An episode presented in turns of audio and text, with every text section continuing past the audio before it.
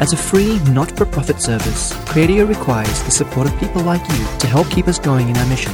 To donate, visit cradio.org.au slash donate. Conversations with Daniel Nour, tackling the tough questions on cradio.org.au.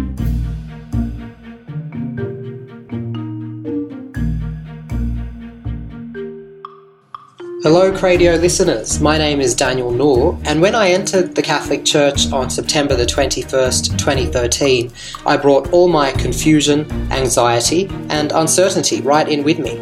As a young journalist searching for the truth, every week I'll be interviewing an expert on a hot topic and trying to get straight answers on the moral, political, and social issues of our time.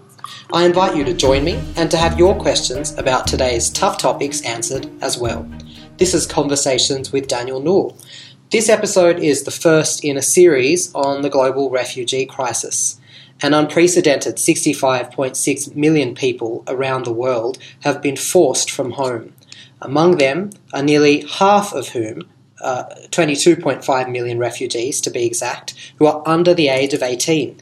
There are also 10 million stateless people who have been denied a nationality and access to basic rights such as education, healthcare, employment, and freedom of movement. These statistics, these staggering statistics, come from UNHCR, the United Nations High Commissioner for Refugees, and Naomi Steer, the founding national director of Australia for UNHCR, is our very uh, honoured guest today.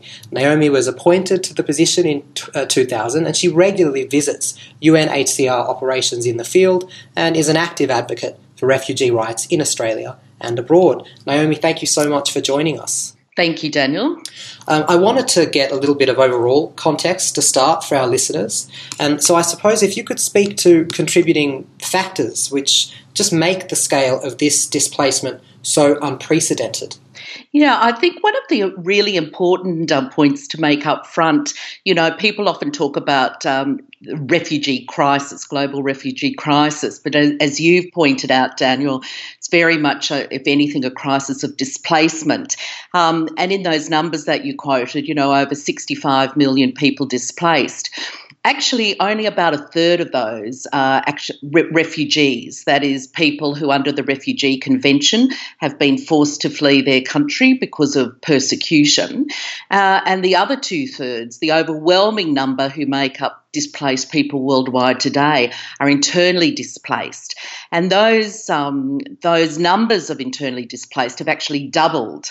Uh, certainly in the time that I've been working with it with Australia for UNHCR, and and that really is is the new phenomena of of, of global displacement why are people um, uh, displaced at, at, record numbers within their own countries? Look, it's a very sort of complex um, area, and there are a number of reasons, but um, there are a number of global megatrends we would, you know, which we talk about. Uh, population growth in, in the south, a huge youth bulge, uh, as it's described. Climate change, which is having a devastating impact on on um, many many um, countries in the global south um, migration from rural areas to urbanisation, all creating greater pressures um, and coming together under all of this greater scarcity uh, around food, water, and, and, and energy resources. So, in some ways, we're living through this time as sort of the perfect storm where all these megatrends have, have come together. Um, creating much more conflict. Naomi, it, isn't, I'm so sorry to, to cut you off there. I mean, you speak of, of mega trends. Is there a reason, perhaps, that you know we're, we're seeing um, an enormous um, and, and, maybe an unprecedented scale to the crisis? I mean, there have been some of those factors that you've mentioned in the past. You know, certainly there there have been uh, issues of conflict. Uh, climate change isn't completely new to us, and, and its severity has been felt in the last few years. But I suppose what I'm particularly interested in is is why now? Why have things come to a head, and in what way have they come to a head?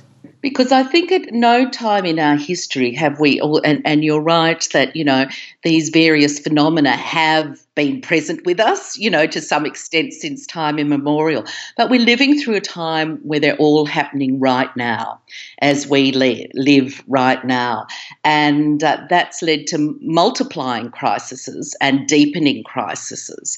And I think what you see when you look at the kind of conflicts that are, that are driving displacement around the world, you have long standing conflicts which, um, which appear intractable and there doesn't seem to be that um, determination at the international level to really bring about an end to them. And, and two, uh, the two biggest situations I referred to there are Somalia and Afghanistan, which are respectively in their third and fourth um, decades now you know, and one of my, you know, first missions when I first um, started with Australia for UNHCR was uh, to Afghanistan, and it was just six months after the Taliban had been uh, defeated and, and fled, and it was a very optimistic time in Afghanistan. It was about 2002.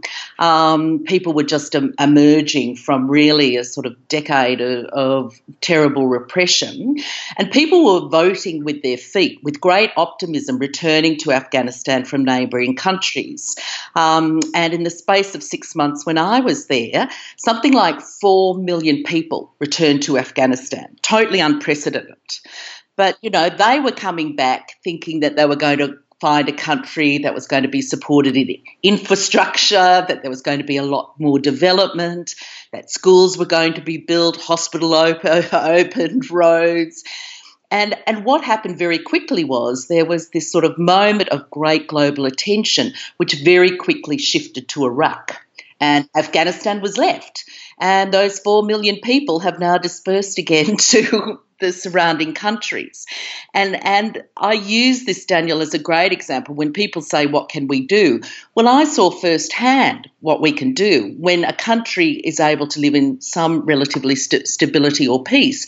People will return to their homes. And refugee numbers in that one year went down very dramatically.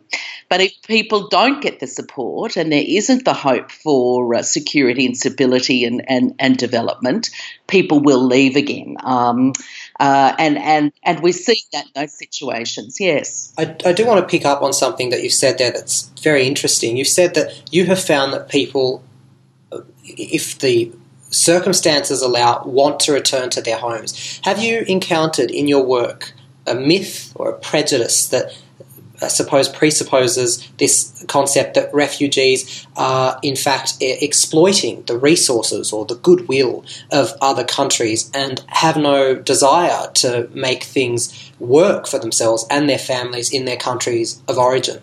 Yeah, I, I, I I, I, think there is certainly a perception in some quarters um, that you know refugees are very much mixed up now with economic migrants, and of course, as the the refugee agency, we're very concerned to distinguish the two. It's not to undermine the um, needs and legitimacy of people seeking to to move countries for better work opportunities, better opportunities their families for their families, but what distinguishes refugees is obviously they're fleeing from war, conflict, and, and persecution.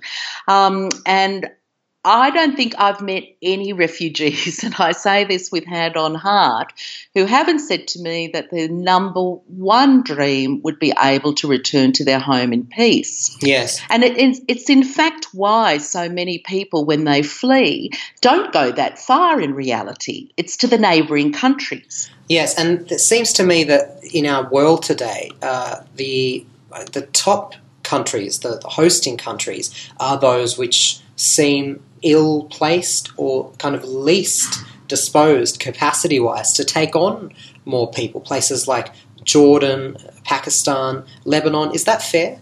I, I, I think it's it's absolutely true that when you look at the uh, overall the uh, countries that host the largest number of refugees, it's also those countries with often the least resources. And you raise Lebanon and Turkey um, and and Jordan, and one they illustrate my point. People, you know, I've spoken to people across those areas. You know, people have fled into Lebanon, but they want to be in distance of their homes on the other side in Syria, right? So they, they actually don't want to be in Europe or Australia, they want to be there.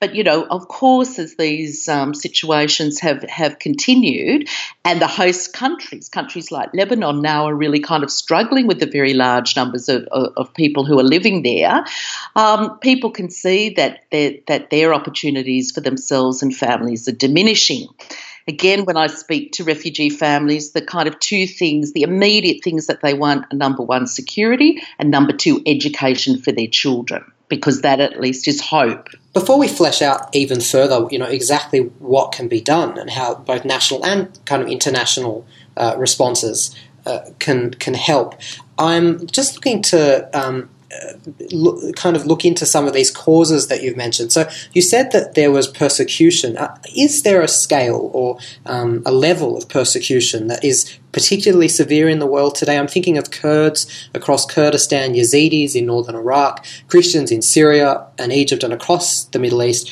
Rohingya in, in Bangladesh. Are we seeing a level perhaps of religious persecution that is new?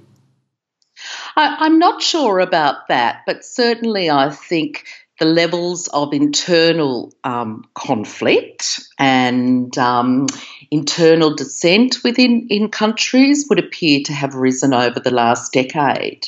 And again, you've seen a very big shift in um, global power um, and, and structures um, following the end of the Cold War. Um, and, uh, you know, to some extent, um, the, those old power structures sort of kept some stability. Socioeconomic structures, do you mean? So, socioeconomic, political. Uh, uh, with the end of the Cold War, you saw a whole lot of the old um, um, tensions and maybe prejudices. Not so much tensions, but you look at sort of Soviet Union, for example, which broke apart, right? right. Um, and very much sort of back into various um, ethnic communities and, and groups, and without any greater sort of support um, to a lot of those communities, you know, I think they have felt very marginalised. Mm. Uh, I, am not sure whether it's necessarily a, about religion. That's often, obviously, in sort of current conflicts, you know, at the top of it. But when you delve deeper, you, you know, you see these much deeper forces, yes. which I referred to before, which are really driving it. Religion might be the kind of top of the tip of the iceberg right. that is most obvious to us. But when you go and look beneath that iceberg, there are many other deeper reasons. And they seem so intractable, and as you say, kind of deep. So, just what what can be done when you have perhaps political, uh, if you like, benefit or gain to be had, uh, or if you have some kind of I don't know, uh, national economic interest at play. Just what can be done uh, from maybe an international level, Naomi, to, to counter that and those forces which precipitate and maybe even cause the continuation, the ongoing continuation of long, long conflicts. What just what can be done? Well, see, I think there are a number of things that can be done at both kind of the individual level, the level of myself, yourself, you know, listeners to your podcast. Um, countries like Australia have a really important role to play, and of course, globally, as sort of the international community has kind of a, a huge part to play. Um, if I if I take what we can do, obviously, you know, I, I've always one of the sort of great things about being involved in Australia for UNHCR and as as you have through Caritas and the many other um, charities and non-government organisations that are very active in Australia, is mobilising individual support um, to help people in countries many thousands of miles away, often for people we will never meet, uh, but because of this kind of shared sense of humanity, and as I say to people, Daniel, if you have the opportunity to help, and that's very much, you know, one of my guiding mantras, then you should use that opportunity. You have, you were talking about moral and ethical um, um, considerations. Maybe, sure. Well, to, to me, very much, that is a moral obligation. If we have the opportunity to help somebody, we should. And it's a, very um, rewarding experience. At, at a country level, I think, and, and Australia has been a very sort of good supporter of refugees in the past, both as a donor to UNHCR and other international organisations, and as a um, country that has resettled large numbers of, of refugees. But our international aid um, has been cut dramatically over the last couple of years. Um, there is no uh, very minimal aid now flowing to many of the regions um, that are, are, deeply affected by these conflicts. East Africa, for, for one, although the government has been very generous with emergency and humanitarian aid.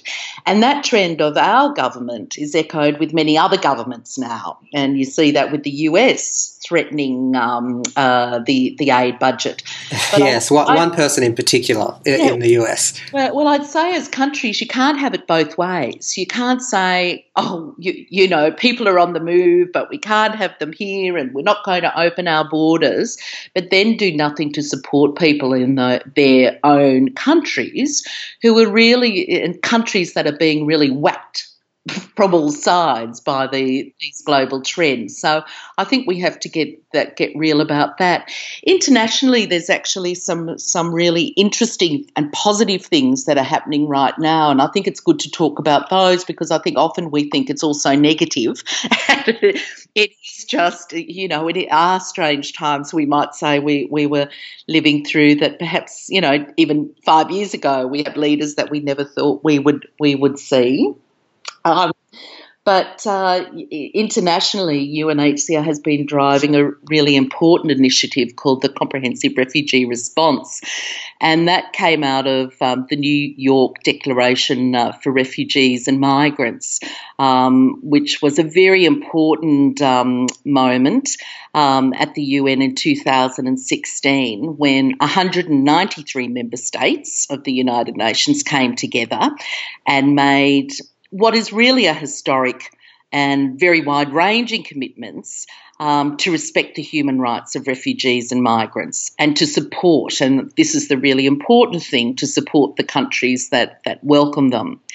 And the Comprehensive Refugee Response Framework is part of that, and that's looking at very practical measures uh, and recognising in many of these protracted situations that, that you have, you know, um, I've spoken about, you know, Somali refugees, Afghan refugees. I've been working for many years in East Africa um, in places like Uganda, where uh, there are these invisible um, I guess, um, emergencies where you have large numbers of people from the Democratic Republic of Congo or Burundi or South Sudan um, that often get very little media attention, but have been living now in these settlements for many, many years. Because I've been with the organisation for 17 years, I've now met grandfathers, you know, mothers and their children who are now being born in refugee settlements. I just do want to pick up on something there about what you've said uh, about kind of the length and the. Um, I don't know the, the history maybe that, that you've seen of, of these crises that you have immersed yourself or been exposed to seemingly intractable long uh, conflict situations and you've seen the displacement firsthand earlier on, you mentioned that we're being led now by uh, a man who I think many people would not have uh, foreseen. I mean, the, the president of the United States. I mean, so to close and, and just as you're as you're wrapping up there, maybe about the the uh, the UN response. Have you noticed a change in the response of the Australian community and of publics, you know, citizens, t- towards towards refugees and and uh, towards refugee policy in some way. And I might just leave that with you as, as we draw to a close. I'll just finish on the comprehensive refugee response um, and then sort of come back to those sort of key points you, you've asked for comment on. The the comprehensive uh, refugee response is about um, supporting countries and the communities who host populations. And we've been doing that at Australia for UNHCR for some time. Um, and it's not what I say is rocket science, but it's certainly about recognising that refugees, in many situations, aren't going to be able to return um, uh, home, um, you, you, know, in the foreseeable future. And that there's also, you, you, you, know, the host communities that they also need support in hosting um, long term refugee populations. So, if I use an example of Nakivale refugee camp, where we've been operating near the Congolese border in Uganda for many years, we've built schools that both both the um, local population and the refugee population can attend together. We've been hospitals that are now being used by, you know, the local population and also refugees, vocational training centres. So um, that where young people, of which when you go into any refugee camp, there are thousands and thousands, can get skills that they can get jobs and integrate in the local community. So not just waiting for charity or international aid, but can actually um, contribute the very considerable skills that that refugees have. Um, and to me, this is the, the really important turning point and something in Australia we were also seeing a, a little bit when the, the government announced the intake of um, 12,000 refugees. And in our own state in New South Wales, the previous Premier, um, Mike Baird, was very active in setting up refugee support groups, making links with um, corporate Australia, asking them to mentor newly arrived refugees, uh, provide employment opportunities, um, and really sort of act in solidarity. Um, and through those experiences, Daniel, I think sometimes it's schizophrenic. The debate in Australia is sometimes very poisonous, but I come across all the time great examples of individual individual, Australians, um, corporate um, corporate Australia doing really fantastic things. Um, so I remain really optimistic. I think the important thing is if you can show the positive and you can show the impact of um, supporting uh, refugees both here and in Australia, Australians do really respond to that. Um, and I think that is part of um, all our responsibility as advocates for refugees. And, and you end on a hopeful note, um, Naomi, which I think is important. I, I, I, don't think one needs to show a particular bias, even in a political way or ideologically, to know that there is some kind of uh, appeal to conscience here and, and just our humanity to to know that it is it is easy to turn away and to ignore the needs of others. So I thank you so much for explaining the crisis from that kind of overall level, and as, as well as that, uh, appealing to kind of the better part of our, I don't know, our national conscience, if you like. I really appreciate that. And I just say one thing on that. I just remind everyone we are all one humanity, we are one species, and we all live on one planet. You know, what we share is so much, much more than, than the differences that we think we might have. Indeed. Um, Naomi, thank you so much for joining us today. It was, I have to say, I, I enjoyed it enormously. Thank you. And uh, I have too. Thanks very much, Daniel. Lovely. And to our listeners, I'd like to say thanks once again for listening to Conversations with Daniel Nour. If you've enjoyed this episode, why not subscribe to Conversations by searching iTunes for Cradio or Conversations with Daniel Nour. You can also share it with a friend who might be interested in the global refugee crisis. Also, do us a favour and give us a five star rating. The way the iTunes algorithm works is that any episodes you rate highly are more likely to be seen, which helps us to get the good word out there. Finally, subscribe to the Cradio newsletter by clicking subscribe on cradio.org.au. Bye!